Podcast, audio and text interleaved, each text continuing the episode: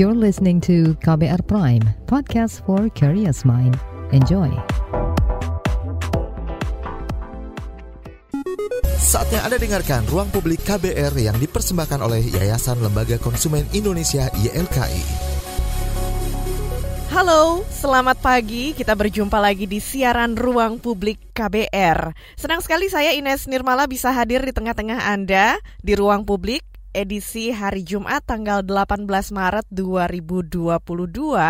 Kita akan membahas seputar monitoring dan pengawasan pemasaran air minum dalam kemasan atau AMDK di Jabodetabek. Hari ini siaran Ruang Publik KBR dipersembahkan oleh Yayasan Lembaga Konsumen Indonesia atau YLKI. Berbicara seputar area Jabodetabek atau Jakarta, Bogor, Depok, Tangerang, dan Bekasi, ini merupakan salah satu area terpadat di Indonesia. Per Juni 2021, total penduduk area Jabodetabek di kisaran 30 juta atau merupakan 11 persen dari penduduk Indonesia. Dengan dengan jumlah penduduk yang demikian padat, kebutuhan air bersih baik untuk keperluan MCK atau mandi cuci kakus dan juga air bersih untuk air minum menjadi salah satu persoalan esensial. Sebagai masyarakat urban, warga Jabodetabek tampaknya tidak bisa terlepas dari pasokan air minum dalam kemasan atau AMDK. Dan menurut data dari Asosiasi Perusahaan Air Minum, kebutuhan AMDK di wilayah Jabodetabek di kisaran 33 juta liter per hari atau 1,7 juta galon per hari. Jumlah yang sangat banyak ya. Oleh karena itu diperlukan keamanan pasokan dan keamanan pemasaran air minum dalam kemasan atau AMDK sebelum sampai ke tangan konsumen. Dan hal ini juga sudah uh, terkait peraturan dari Kemenperin seputar persyaratan teknis AMDK mulai dari proses pembuatan, kemasan, wajib SNI dan juga pemasarannya. Lalu berdasarkan pantauan dan pengawasan YLKI, bagaimana para pedagang memasarkan dan menyimpan produk AMDK tersebut sebelum dibeli oleh konsumen dan seperti apa persyaratan teknis AMDK yang perlu diketahui oleh masyarakat. Ini akan kita bahas di siaran Ruang Publik KBR dan sekarang langsung saja kita sapa narasumber yang sudah hadir untuk mengisi acara talk show pagi hari ini. Yang pertama adalah Bapak Tulus Abadi, Ketua Pengurus Harian YLKI. Selamat pagi Pak Tulus, apa kabar? Selamat pagi Mbak Ines. Sampai ketemu lagi nih, kabar iya. baik. Alhamdulillah. Alhamdulillah, senang sekali bisa ketemu lagi dengan Pak Tulus. Kita akan berbincang-bincang ya Pak ya pagi hari ini. Ya, ya, siap. Dan juga saya mau menyapa narasumber berikutnya, Ibu Arzeti Bilbina, anggota Komisi 9 DPR RI. Selamat pagi Ibu Arzeti, apa kabarnya? Pagi Mbak Ines, sehat Mbak? Seger banget pagi-pagi lihat Mbak Ines pakai pink. Bantu. iya, saya lebih seger lagi nih bisa ketemu Ibu Arzeti nih di Zoom ini.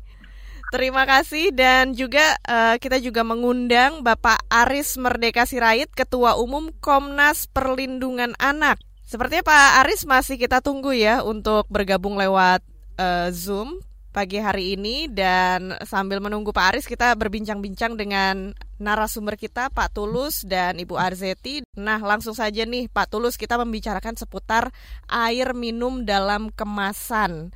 Nah, ini uh, merupakan hal yang esensial ya untuk kita semua apalagi masyarakat Jabodetabek dan Bagaimana nih YLKI uh, melihat persyaratan untuk air minum yang perlu dipenuhi agar layak konsumsi baik secara fisik, kimia maupun mikrobiologi dan seperti apa parameternya air layak konsumsi? Ya, terima kasih Mbak Enes. Jadi memang saat ini nyaris kita tidak bisa terpisahkan dengan konsumsi air minum dalam kemasan dengan background yang tadi disampaikan oleh juga Mbak Ines terkait dengan uh, tingginya mobilitas penduduk, ya masyarakat perkotaan dan segala macam, yang kemudian belum bisa dipasok air secara baik sehingga kebutuhan terhadap air minum dalam kemasan itu menjadi sebuah kebutuhan yang tak terelakkan untuk saat ini sehingga untuk di kota-kota besar bahkan sudah masuk ke desa ya itu sudah luar biasa uh, pentingnya. Nah kalau terkait dengan persyaratan sebenarnya dari sisi regulasi uh, pre-market kontrolnya itu sudah sangat kuat ya. Berbagai regulasi telah dibuat untuk bagaimana mendesain AMDK agar layak konsumsi, baik mulai kandungan air kimiawinya, biologi, kemasannya, ya semua sudah diatur oleh Kemenperin, Kemendak, Badan POM, dan lain sebagainya. Termasuk di situ ada tanda SNI. Jadi kalau kita minum uh, eh, AMDK, lihatlah salah satu bahwa AMDK itu baik telah mengantongi uh, standar SNI dan juga halal. Jangan lupa itu itu prasyarat-prasyarat yang wajib dipenuhi di dalam uh, upaya mewujudkan AMDK yang sehat dan layak konsumsi bagi konsumen ya. Jadi itulah yang sebenarnya sudah dari sisi regulasi sebenarnya sudah tidak ada persoalan terkait dengan hal itu karena semua sudah ter, terwujud dan kemudian aspek pre-market control dari dari pemerintah sudah sangat baik dan kita melihat kepatuhan industri pada konteks pre-market control ini sudah juga nyaris sempurna lah ya. Tinggal bagaimana yang menjadi concern kita adalah uh, aspek push market control atau pengawasan pasca pasarnya seperti apa, terutama ketika AMDK ini didistribusikan. Begitu Mbak uh, Ines karena karena ketika ketika uh, bicara AMDK ini bukan serta merta hanya pada proses produksinya saja, bukan hanya proses dari hulunya, tapi juga proses distribusi sampai ke tangan konsumen, sampai kita minum sebagai konsumen sebagai end user itu itu yang juga aturannya sangat ketat. Nah, kami melihat yeah. Ya. uh, pada aspek uh, pengawasan pasca pasar inilah yang masih uh, secara kasat mata kendor ya, baik oleh industri, asosiasi industri, pemerintah dan juga uh, para pedagang atau agen supermarket dan lain sebagainya. Itulah yang kemudian YLKI telah melakukan survei terhadap produk AMDK ini di wilayah Jabodetabek ya uh, meliputi survei yang kita lakukan mulai dari uh, di supermarket, kemudian di warung, di minimarket, dan juga di agen. Itu makanya kami ingin melihat bagaimana potret pengawasan pasca pasar dan kondisi AMDK itu setelah dipasarkan di lapangan. Ya proses distribusinya seperti apa, proses pemajangannya seperti apa, dan apakah itu nanti berisiko terhadap AMDK yang kita minum atau tidak. Itulah Baik. pentingnya pengawasan pasca pasar itu, Mbak. Iya, Pak Tulus. Berarti memang yang perlu diperhatikan adalah pengawasan pemasaran dan distribusi air minum dalam kemasan ini ya, ya Pak ya. ya. Dan Betul. temuan dari LKI seputar hasil survei yang sudah dilakukan seperti apa, Pak? Ya, eh, secara umum kita lihat dari proses pemasaran dulu ya, proses distribusinya ya yang itu bisa menjadi parameter terhadap baik buruknya eh, AMDK yang kita konsumsi Mbak Ines. Jadi dari proses pengangkutan misalnya ya, proses pengangkutan itu kan eh, kita monitor dari seluruh itu ada yang melalui truk besar, kemudian menggunakan mobil sedang, kemudian menggunakan eh, juga motor dan juga ada becak. Mm -hmm. Nah dari proses pengangkutan itu 61 persen AMDK yang diangkut itu dengan truk atau mobil yang terbuka. Terbuka itu artinya tidak tertutup secara permanen ataupun dengan terpal misalnya ya. Nah, ketika 61 persen ini secara terbuka, berarti kan dalam proses perjalanan dari pabrikan menuju ke eh, distribusinya, misalnya ke agen atau ke supermarket dan lain sebagainya, itu kan di tengah jalan berpotensi bahkan sangat besar potensinya misalnya kepanasan sinar matahari ya kan karena melewati jalan tol, jalan arteri dan lain sebagainya. Kemudian kehujanan, misalnya kelepas hujan dan lain sebagainya, kena debu dan segala macam. Sehingga di situlah uh, proses distribusi juga tidak kalah pentingnya uh, untuk dari apa aspek perlindungan kepada konsumen karena bisa saja sangat mungkin dari pabrikan dalam kondisi baik, kondisi mini standar, tapi ketika di jalan tidak diperlakukan dengan baik, eh, kemudian tercemar berbagai produk eh, yang dilarang. Ya misalnya sepanjang jalan kena sinar matahari ya dari kemasannya sudah katakanlah yang saat ini lagi isu soal eh, BPA kandungan bisphenol A ya. Dari standarnya sudah memenuhi standar ya. Sudah memenuhi standar dari pabrikannya, dari proses pembuatan. Tapi ketika kemudian di jalan terpapar sinar matahari, terpapar hujan, kemudian dijual juga mungkin bukan mungkin nanti datanya ada terpapar sinar matahari lagi berhari-hari, kemudian di dekat bau benda tajam, itu akhirnya bisa atau potensi terkena zat-zat yang lain, termasuk misalnya eh, kandungan BPA-nya bisa meningkat dan juga biji-biji plastik yang lain yang tidak direkomendasikan juga meningkat sehingga uh, potensinya menjadi lebih besar untuk keterpaparan konsumen dari produk yang tidak direkomendasikan karena itu adalah produk yang terlarang. Jadi ya. sekali lagi proses distribusi memegang peranan penting agar produk TMDK yang tadinya standar tetap standar atau sebaliknya.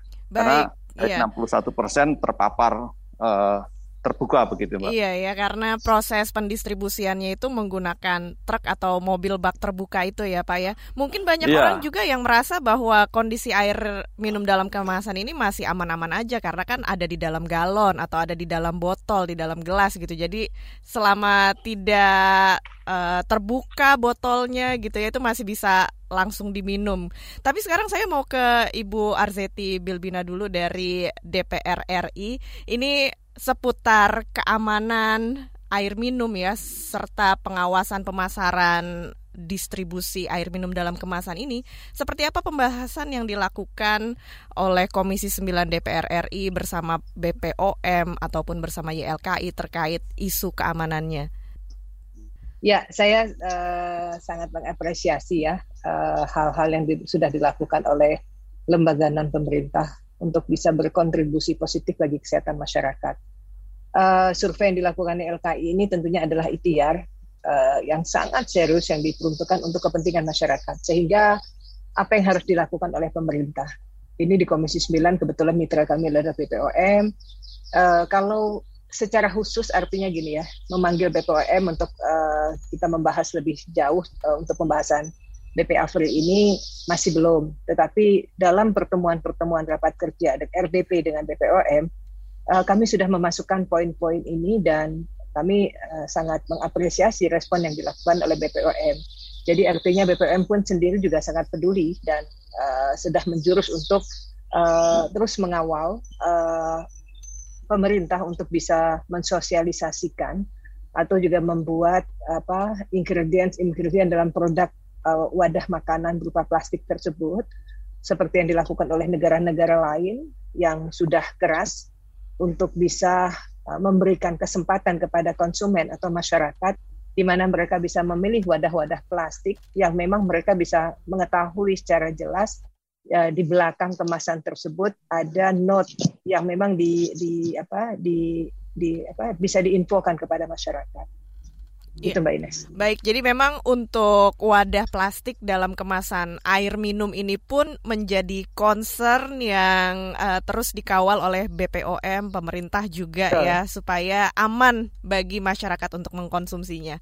Baik. Karena memang haknya masyarakat ya Mbak ya iya. untuk bisa mendapatkan kesehatan, kesehatan yang baik di mana tentunya dimulai dari kalau tadi dikatakan Bang Tulus bahwa pendistribusian, pengangkutan, walaupun sebetulnya uh, produsen atau perusahaan-perusahaan mereka sudah menjalankan protap-protap untuk persyaratan, tetapi kan dalam uh, kadar uh, berjalannya itu kan kadang-kadang ada hal-hal yang memang harus diperhatikan juga. Nah, jadi uh, masyarakat itu harus dibuat cerdas selalu oleh pemerintah tentunya ya Iya, baik. Kita akan lanjutkan lagi ya perbincangan di siaran Ruang Publik KBR karena sekarang kita harus jeda dulu sejenak dan nanti Pak Tulus bisa ditambahkan lagi ya bagaimana temuan hasil survei dari YLKI. Tetap di Ruang Publik KBR. Masih Anda dengarkan Ruang Publik KBR yang dipersembahkan oleh Yayasan Lembaga Konsumen Indonesia, YLKI.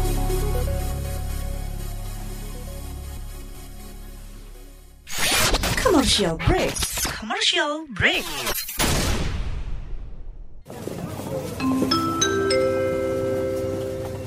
Mohon perhatian. Panggilan terakhir penumpang Trending Air dengan nomor penerbangan WT0101 dipersilakan segera mendengarkan podcast What's Trending melalui Spotify. Karena podcast What's Trending sekarang ada di playlist teman perjalananmu. Selamat menikmati. Terima kasih.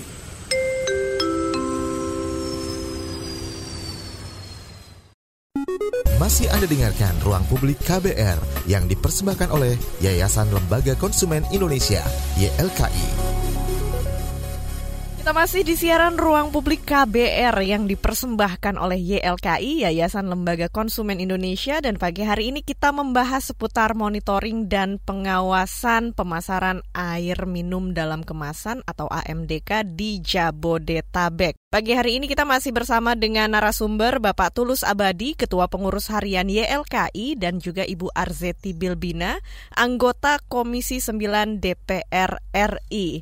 Baik, kita kembali lagi untuk membahas seputar survei yang dilakukan oleh YLKI seputar air minum dalam kemasan. Ini bisa dilanjutkan lagi ya Pak Tulus. Selain tadi uh, temuan atas pengangkutan air minum dalam kemasan, apalagi temuan yang berhasil dilakukan oleh YLKI? Iya, baik. Terima kasih Mbak Ines dan juga Mbak RZT yang telah hadir di diskusi ini.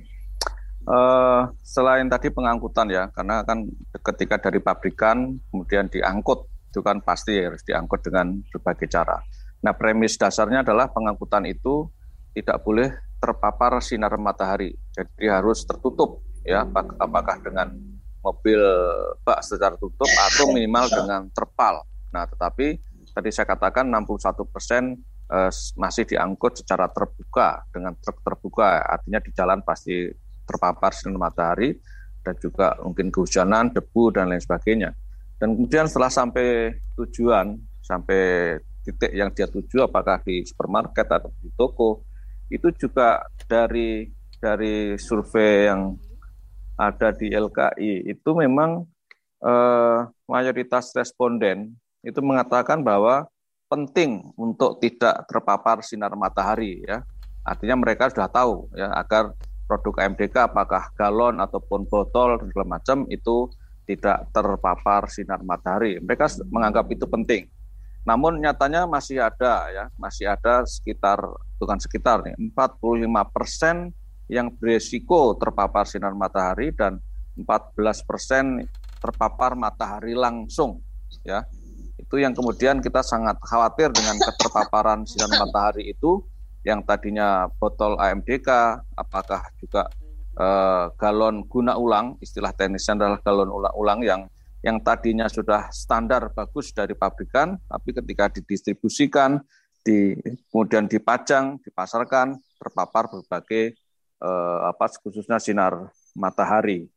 Nah, kemudian yang juga menarik dicermati ini yang positif menurut saya ya, positif dalam arti eh, kan selain tidak boleh terpapar sinar matahari juga tidak boleh terpapar dengan benda berbau tajam ya seperti anti nyamuk atau mungkin gas LPG atau eh, benda-benda lainnya ya itu juga tidak boleh.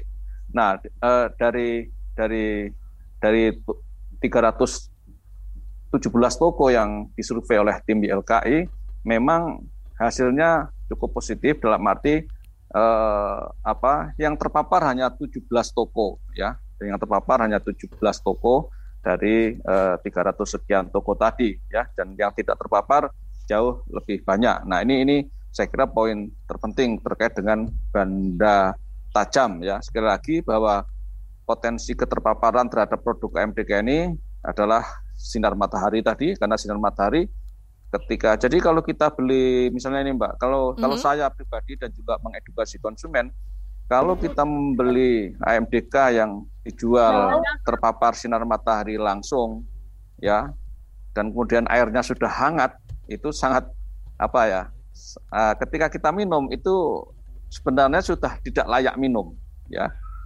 yeah. tidak layak minum karena tadi ada kontaminasi biji-biji plastik yang yang telah lebur di dalam air tersebut dan kemudian masuk ke dalam tubuh kita. Nah, kita sering itu melihat apakah di pinggir jalan, di kaki lima atau di warung-warung di mana produk-produk AMDK itu di ibarat kata dijemur ya, berjam-jam berhari-hari, tapi kita beli atau juga kadang kita juga di mobil ya, di dalam mobil kita taruh mobilnya parkir di tempat panas, kemudian AMDK atau e, air isi ulang yang kita bawa itu juga sudah panas. Nah, yeah. kalau sudah panas ya lebih baik dibuang. Nah, ini yang saya kira uh, betapa pentingnya uh, aspek distribusi dan juga pemajangan terkait dengan sinar matahari dan juga benda tajam. Nah, benda tajam itu bukan pisau atau apa tadi ya berbau tajam ya. Ini ini penting karena itu juga uh, terpapar. Nah, sayangnya juga dari dari temuan uh, itu uh, apa? Uh, memang masyarakat juga juga atau konsumen tahu terhadap uh, proses uh, petunjuk penyimpanan MDK itu. Yeah. Tapi mereka tahu juga karena atas inisiatif sendiri dalam arti membaca label ya label yang ada di dalam uh, galon guna ulang ataupun juga label di dalam botol-botol kemasan ukuran berbagai ukuran itu. Yeah. Jadi kalau dari situ masyarakat sendiri sudah cukup uh, proaktif uh, dalam arti membaca label dan sayangnya edukasi yang dilakukan oleh industri atau asosiasi industri atau bahkan juga Badan POM masih kurang ya minim sekali dari dari dari dari apa edukasi yang diberikan oleh asosiasi maupun industri. Padahal industri ini atau juga asosiasi industri itu punya tanggung jawab untuk mengedukasi mitra-mitra bisnisnya bagaimana agar mereka menjual produk KMDK-nya secara benar ya karena ketika sekali lagi ketika tidak dipajang eh, tidak didistribusikan dengan benar maka resiko eh, produk itu menjadi tidak sehat menjadi tidak standar itu sangat sangat besar dari pabrikannya sudah betul sudah bagus sudah layak minum tapi ketika didistribusi di di jalan dan segala macam uh, ada potensi-potensi cemaran itu. Yeah. Dan uh, terkait dengan isu-isu atau informasi yang sekarang sedang digodok Badan POM terkait dengan uh, zat kimia yang uh, di dalam kemasan itu kan uh, ada uh, salah satu zat yang akan diatur yaitu bisphenol A. Nah, yeah. ini ini terkait dengan bisphenol A ini juga masyarakat dari survei ini juga 71 persen belum mengerti tentang apa itu bisphenol A ya.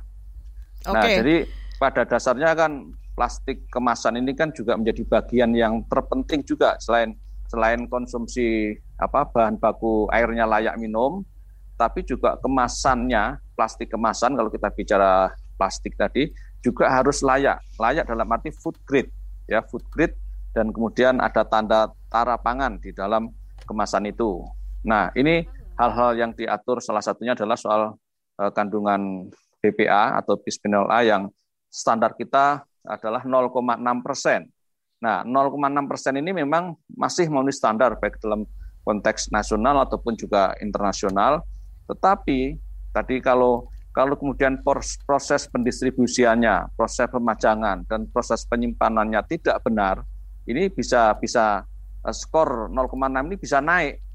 Nah, bisa naik tinggi. Nah, karena konon katanya Badan POM kemarin melakukan survei itu, eh, kajian lab terhadap potensi-potensi zat yang yang ada di dalam uh, kandungan tersebut. Nah, ini belum dipublish angka-angkanya atau produsen siapa. Nah, kita minta agar produsen agar Badan POM juga me, apa kemarin saya kira Mbak Eryati juga sudah bilang agar Badan POM men, apa meneksposur menyampaikan kepada publik terkait dengan hasil temuan itu ya sehingga nanti kita ada kepastian sebenarnya berapa kandungan eh, BPE di dalam air AMDK yang kita konsumsi itu apakah masih memenuhi standar atau sudah melewati batas standar. Kalau dari standar pabrikannya masih memenuhi standar, kita cukup baik 0,6 eh, ppm ya. Tapi ketika di jalan disimpan segala macam tidak baik seperti yang tadi kita sampaikan potensi uh, angka itu naik dan melewati skor yang ditentukan itu sangat besar. Nah, kita minta Badan POM untuk menyampaikan itu ke publik dari hasil uji lab atau uh, kajian yang dilakukan sehingga kita sebagai konsumen punya hak atas informasi yang lebih clear terhadap fenomena ini. Baik. Demikian Mbak Ines. Iya, ini memang uh, ternyata keterkaitannya antara pengangkutan distribusi air mineral ini ya, Pak, air minum dalam kemasan terkena paparan dari matahari misalnya ini bisa uh, menyebabkan uh, meningkatnya angka-angka polutan bisa dibilang ya di dalamnya ya Pak ya. Iya, Ya hmm. persis. Makanya tadi saya katakan kalau kita beli air minum di pinggir jalan atau di warung yang sudah terpapar dan airnya hangat atau juga bahkan di dalam mobil yang mobil kita mungkin parkir di tempat panas lebih baik itu dibuang saja. Oke. Jangan sekali-kali kita minum itu. Baik. Dalam kondisi yang sudah terpapar sinar matahari, karena kemudian sudah polutannya tadi sudah naik dari skor yang ditentukan. Iya. Dan sekarang kita beri kesempatan kepada pendengar kita. Selanjutnya ada Ali di Bekasi yang sudah bergabung lewat telepon. Kita angkat dulu teleponnya ya. Selamat pagi Pak Ali. Selamat pagi Mbak Ines. Iya, pagi Pak. Apa yang mau Eh, disampaikan iya. atau ditanyakan kepada narasumber? Saya ini kebetulan punya warung di rumah. Ya. Jual air galon, air mineral botol. Ya. Terus itu air galon itu kan kalau dibawa ke warung saya dari distributornya itu kan paket terbuka. Itu otomatis kan kena ini ya sinar matahari. Betul. Terus sampai warung karena banyak debu, saya bersihkan dengan eh, dicuci dengan sabun, dengan deterjen. Iya. Iya, Oke. itu bagaimana bis berbahaya enggak ya? Oke, baik. Terima kasih Pak Ali sudah bergabung di siaran Ruang Publik KBR dan nanti bisa ditanggapi ya oleh Pak Tulus dan kita juga akan lanjutkan berbincang-bincang dengan Ibu Arzeti Bilbina dari DPR RI. Tapi sebelumnya kita harus jeda dulu sejenak dan siaran Ruang Publik KBR akan kembali lagi setelah yang berikut ini. Masih Anda dengarkan Ruang Publik KBR yang dipersembahkan oleh Yayasan Lembaga Konsumen Indonesia, YLKI. Kita masih di siaran Ruang Publik KBR bersama dengan narasumber kita Bapak Tulus Abadi, Ketua Pengurus Harian di LKI dan Ibu Arzeti Bilbina, anggota Komisi 9 DPR RI dan bersama saya Ines Nirmala di siaran Ruang Publik KBR kita masih membahas seputar monitoring dan pengawasan pemasaran air minum dalam kemasan atau AMDK di Jabodetabek. Nah, tadi dari Ibu Arzeti kita juga tahu bahwa DPR dan BPOM terus eh, berkoordinasi untuk eh, masalah wadah plastik yang digunakan dalam air minum dalam kemasan ini agar bisa memenuhi standar kesehatan bagi masyarakat. Dan tadi kita juga sudah berbincang dengan Pak Tulus seputar hasil temuan dari YLKI dan nanti Bu Arzeti boleh memberikan tanggapan nih ya bagaimana eh, wadah kemasan plastik bagi air minum dalam kemasan ini bisa tetap menjaga kok kandungan air minum di dalamnya aman bagi masyarakat. Tapi sekarang kita beri kesempatan bagi penelpon di Jakarta Timur yang sudah bergabung yaitu Bapak Hadi. Kita angkat dulu teleponnya. Selamat pagi Pak Hadi. Ya, selamat pagi Ibu Ines. Iya. Apa yang mau Selamat disampaikan pagi Pak? Untuk semuanya, Pak Tulus dan Ibu Arzeti juga. Baik. Saya kira kita nih sebagai konsumen ya, tidak bisa berbuat banyak sih Pak. Karena itu kan kita nggak tahu ya bagaimana bagaimananya itu. Mm-mm. Saya pernah ke pabrik eh, air minum terbesar di sini ya di Indonesia. Masuk ke dalamnya karena waktu itu saya eh, sales ya, Ya. jadi saya bisa masuk sampai ke dalam.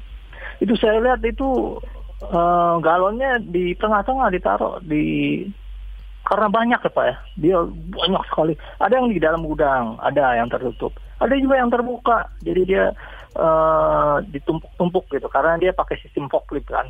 Berat itu galon-galonnya. Pakai sistem forklift dan tempat yang kurang dia, dia taruh di tengah. Di tengah-tengah jalan gitu. Panas. Itu panas. Yang hari dan saya lihat ya kita konsumen nggak bisa apa-apa. Itu buktinya. Dan satu lagi cerita saya pengalaman Uh, dulu saya punya tetangga itu justru memproduk sendiri ya. Uh, teh. Mm-mm. teh dalam uh, botol ya. Dia produk sendiri. Dia punya semuanya. Uh, armada dari pabriknya. Mungkin ini dia manajer sih ya di situ. Jadi dia memalsu memalsu. Jadi ikut numpang untuk cepet kaya gitu Iya. ya dari bosnya. Oke baik. jadi dia dia memalsu barang-barang bosnya sendiri. Iya. dia semuanya ada eh, prop-propnya itu tutup botolnya dan karyawannya itu membantunya dia Oke. begitu saya udah lihat eh, itu semua beredar Eh, truknya tiap sore datang ambil Baik. kirim eh, bolak-balik begitu nah itu jadi kita susah konsumen ini sulit orangnya udah pindah itu karena dia kontrak Iya. begitu Ya, cuma gitu aja ceritanya. Terima kasih banyak. Sampai jumpa. Iya, terima kasih banyak juga Pak Hadi di Jakarta Timur dan mungkin ini Ibu Arzeti boleh menanggapi juga ya Bu ya sekaligus bagaimana kemasan air minum dalam uh, yang dipakai dalam air dalam kemasan ya dari plastiknya itu apakah memang uh, ditingkatkan lagi atau dari pengawasannya nih Bu, pengawasan pendistribusiannya apa yang bisa dilakukan oleh pemerintah? Ya, Uh, baik Mbak Ines, uh, mungkin di sini informasi yang memang uh, harus kita miliki bersama-sama artinya bahwa uh, kalau kita bicara wadahnya yang paling prioritas dulu ya, artinya gini, uh, kalau wadahnya sudah bersih, BPA free-nya ada gitu ya, artinya bisa fenolnya uh, zero gitu ya, kalau sekarang kan masih ada 0,6 sekian gitu ya Mbak ya, sehingga kemudian air yang dalam kemasan tersebut jika terkontaminasi baik itu udara, suhu, uh, ataupun barang-barang keras lainnya sehingga kemudian mereka akan terkontaminasi. Tetapi kalau kita mulai dari wadahnya ini adalah uh, baik, kemas air dalam kemasan ini pastinya tentu akan baik. Nah, memang di sini kalau kita melihat uh, kemasan kalau misalnya BPA free itu kan mungkin dia lebih bisa di gemercek gitu Mbak ya. Artinya apa?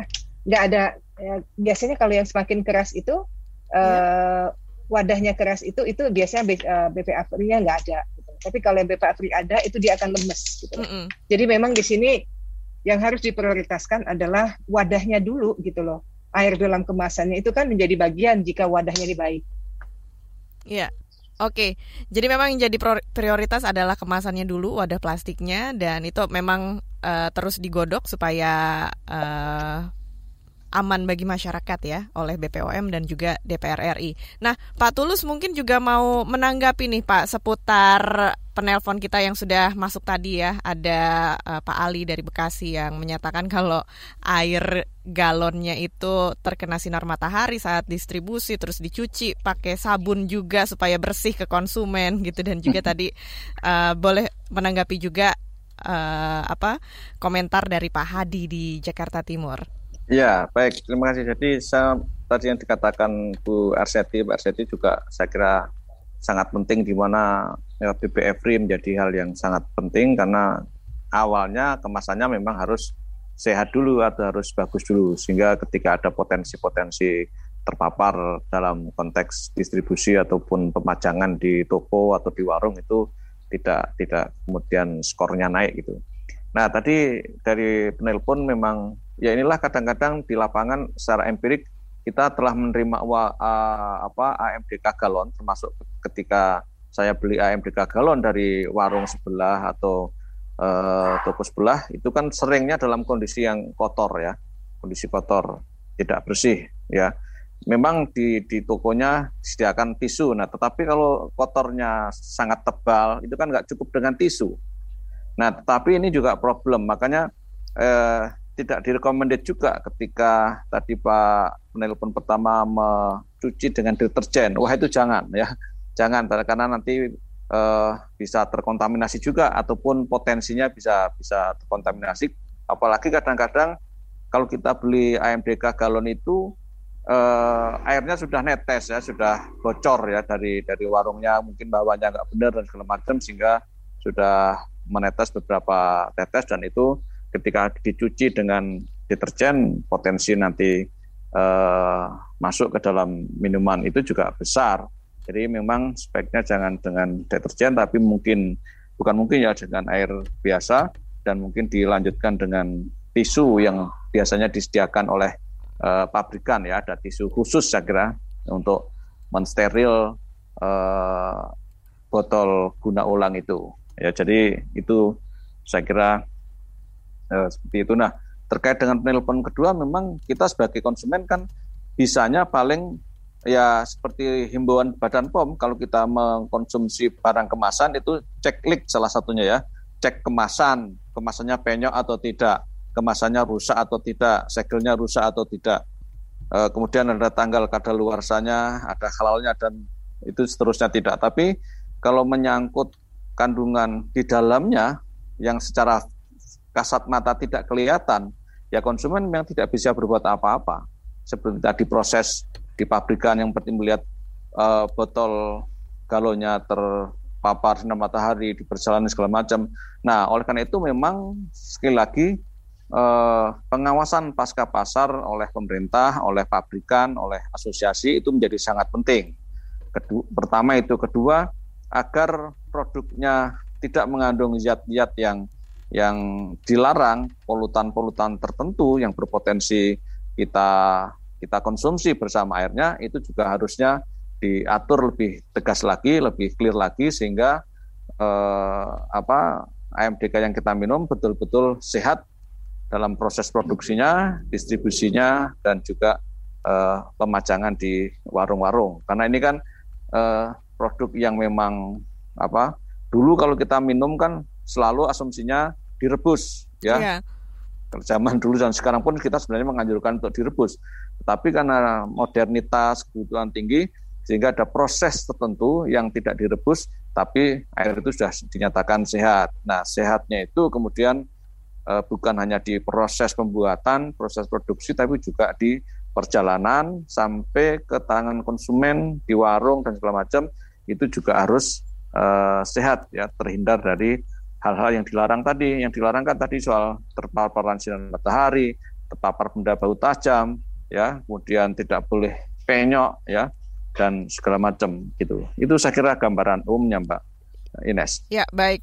Nah, kalau untuk soal pendistribusian nih Bu Arzeti mulai dari uh, produsen sampai ke masyarakat, ini uh, bagaimana pengawasan atau siapa seharusnya yang bertanggung jawab untuk mengurus agar pengawasan dari air minum dalam kemasan ini bisa sampai ke masyarakat tetap dalam kondisi yang baik dan aman?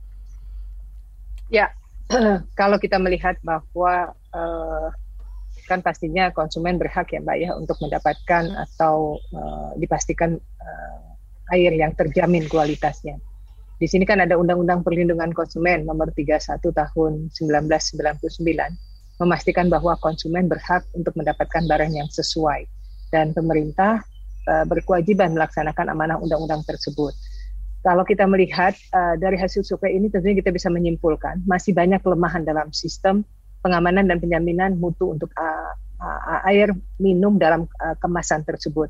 Sehingga perbaikan dalam sistem keamanan AMDK ini perlu segera dilakukan beberapa temuan yang menunjukkan hal tersebut di antaranya distribusi air menggunakan mobil bak terbuka tadi yang tentunya dapat menyebabkan air terkena sinar matahari yang dapat mengurangi kualitas air. Penempatan air yang di supermarket atau toko yang masih uh, mengindahkan kualitas air dengan membiarkan air terkena sinar paparan matahari dan masih banyak hal lainnya. Pemerintah perlu segera untuk melakukan upaya sistematis untuk memperbaiki kelemahan tersebut. BPOM di sini kan uh, tupoksinya adalah mereka lebih serius mengawasi yang namanya post market air minum dalam kemasan ini. Dan di sini kami dari Komisi 9 selalu meminta untuk BPOM untuk segera melakukan langkah-langkah yang dibutuhkan uh, sebagai upaya untuk memperbaiki pengawasan poin market AMDK ini.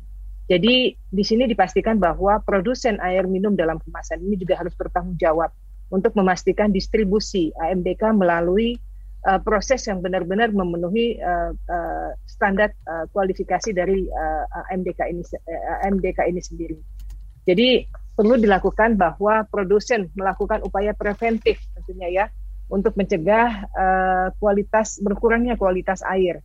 Di antaranya adalah mendistribusikan air sesuai dengan standar yang diterapkan, mengedukasi para distributor untuk menyimpan dan memajang air sesuai dengan standar keamanan agar kualitas air tetap terjaga. Itu dari tupoksi kami di Komisi 9, Mbak. Kalau yeah. untuk uh, transportasi dan lain-lain itu uh, di Komisi 6 mungkin ya. Kalau hmm. kami kan lebih kepada BPOM. Iya. Yeah. Oke, baik Bu Erzeti dan juga Pak Tulus, kita akan lanjutkan perbincangan kita di siaran Ruang Publik KBR setelah jeda. Saya Ines Nirmala dan kita akan kembali lagi setelah yang berikut ini. Masih Anda dengarkan Ruang Publik KBR yang dipersembahkan oleh Yayasan Lembaga Konsumen Indonesia, YLKI.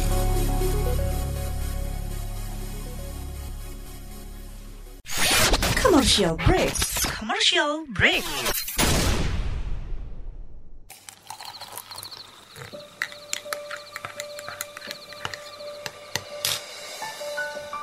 Hai, kamu apa kabar? Masih suka menikmati senja dan kopi? aku masih ingat kebiasaan kita. Sehabis pulang kerja, selalu mencari tempat untuk sekedar ngobrol dan ngopi. Tapi kadang kita kehabisan bahan obrolan. aku masih melakukan hal yang sama sampai sekarang tanpa harus takut habis bahan buat ngobrol. Karena aku selalu mendengarkan KBR sore dari Senin sampai Jumat jam 4 sore. Ah, aku rindu. KBR Inspiratif Terpercaya. Masih Anda dengarkan Ruang Publik KBR yang dipersembahkan oleh Yayasan Lembaga Konsumen Indonesia, YLKI. Kita masuk ke bagian akhir siaran Ruang Publik KBR. Masih bersama dengan kita Bapak Tulus Abadi, Ketua Pengurus Harian YLKI, dan juga Ibu Arzeti Bilbina, anggota Komisi 9 DPR RI, serta yang sudah bergabung baru saja masuk ke uh, ruang meeting kita yaitu Bapak Aris Merdeka Sirait, Ketua Umum Komnas Perlindungan Anak. Selamat pagi Pak Aris, apa kabar? Selamat pagi, baik, baik, baik, sehat. Iya, sepertinya lagi sibuk hari ini ya Pak ya? Iya, kebetulan saya baru landing di Kuala Namu Medan.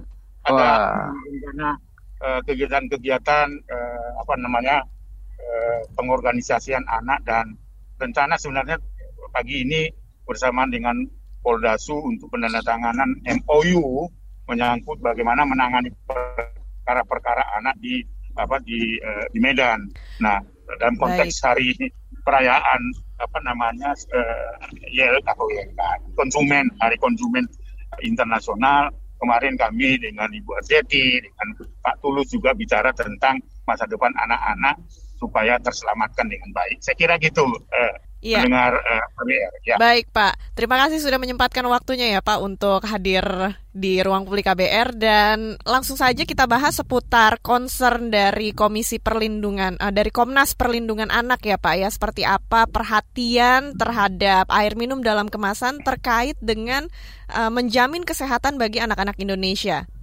Iya, saya kira ini adalah hak anak ya mendapatkan uh, katakanlah udara yang baik, produk-produk eh, apa namanya yang menyangkut tentang konsumsi anak-anak ini kan negara harus menjamin itu. Konvensi PBB sejak tahun 89 itu sudah memberikan jaminan itu.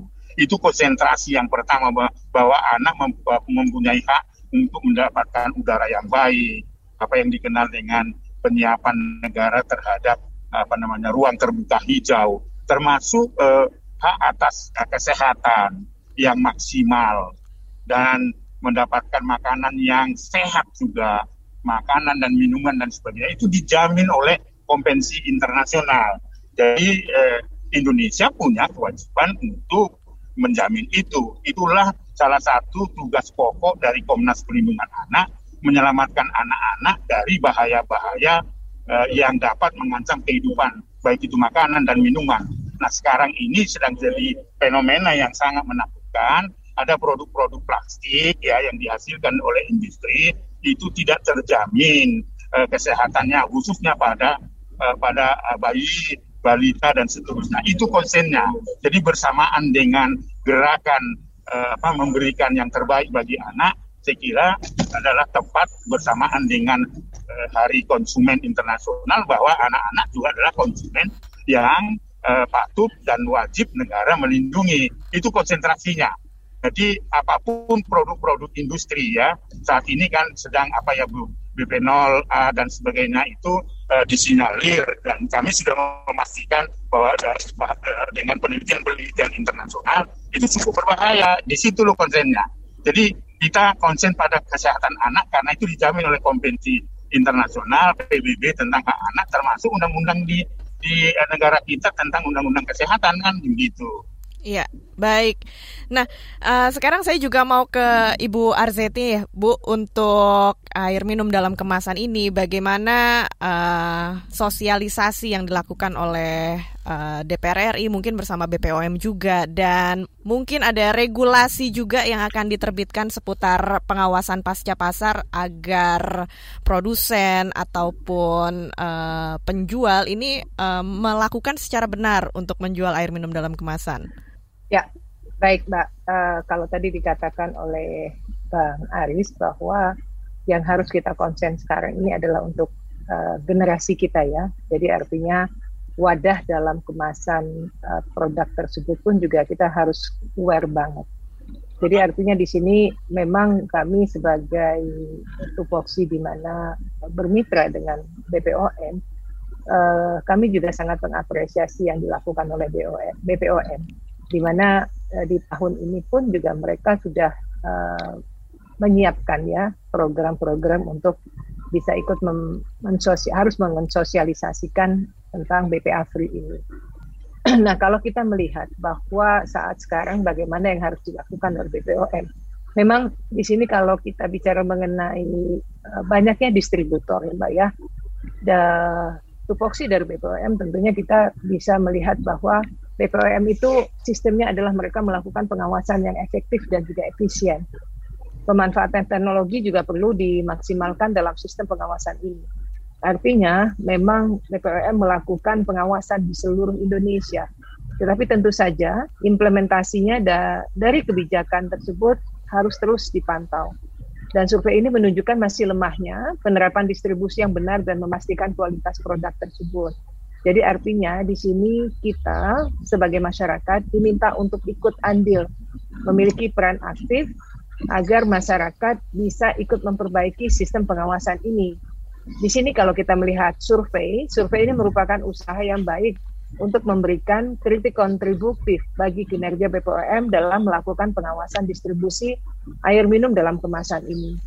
Saya uh, berpikir bahwa kritik konstruktif seperti ini perlu dilakukan karena untuk memperbaiki sistem pengawasan yang tentu akan berdampak positif bagi kesehatan masyarakat kita.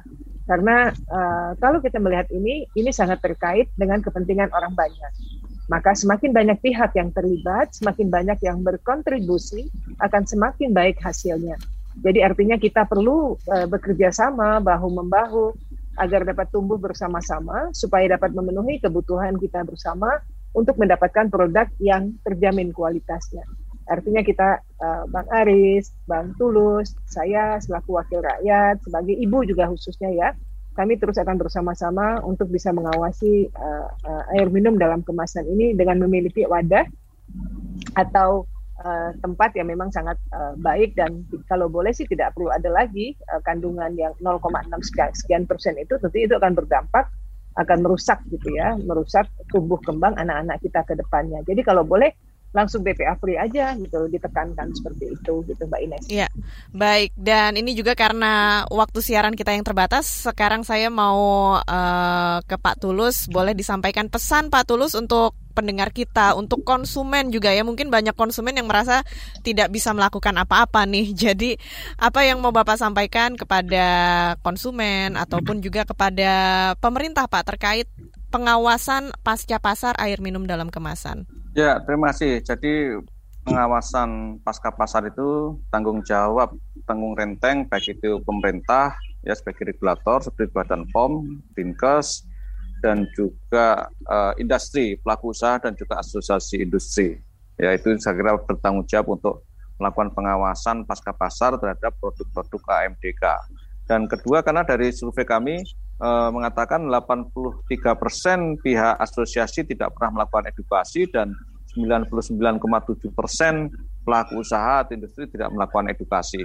Ya, dan kedua saya kira terkait dengan kandungan eh, yang saat ini Badan POM sedang menggodok adanya regulasi BPA free, saya kira itu hal yang sangat bagus untuk melindungi konsumen atau eh, BPA free kan saat ini sudah ditentukan di dalam uh, botol untuk anak-anak ya dan segala macam. Tapi kan kita nggak tahu anak-anak kan bisa baca dan oleh karena itu adanya label eh, BPA free ataupun label tertentu di dalam AMDK galon itu menjadi penting sebagai hak atas informasi bagi konsumen sehingga konsumen bisa menentukan pilihan apakah akan menggunakan produk tersebut atau uh, pilihan yang lainnya. Jadi saya kira pelindungan konsumen pada konteks AMDK itu standarnya harus ditingkatkan. Karena namanya ilmu, pengetahuan, teknologi kan berkembang. Sehingga yang dulu di, tidak dinyatakan bahaya, dulu skor 6 itu baik dan seterusnya itu uh, dengan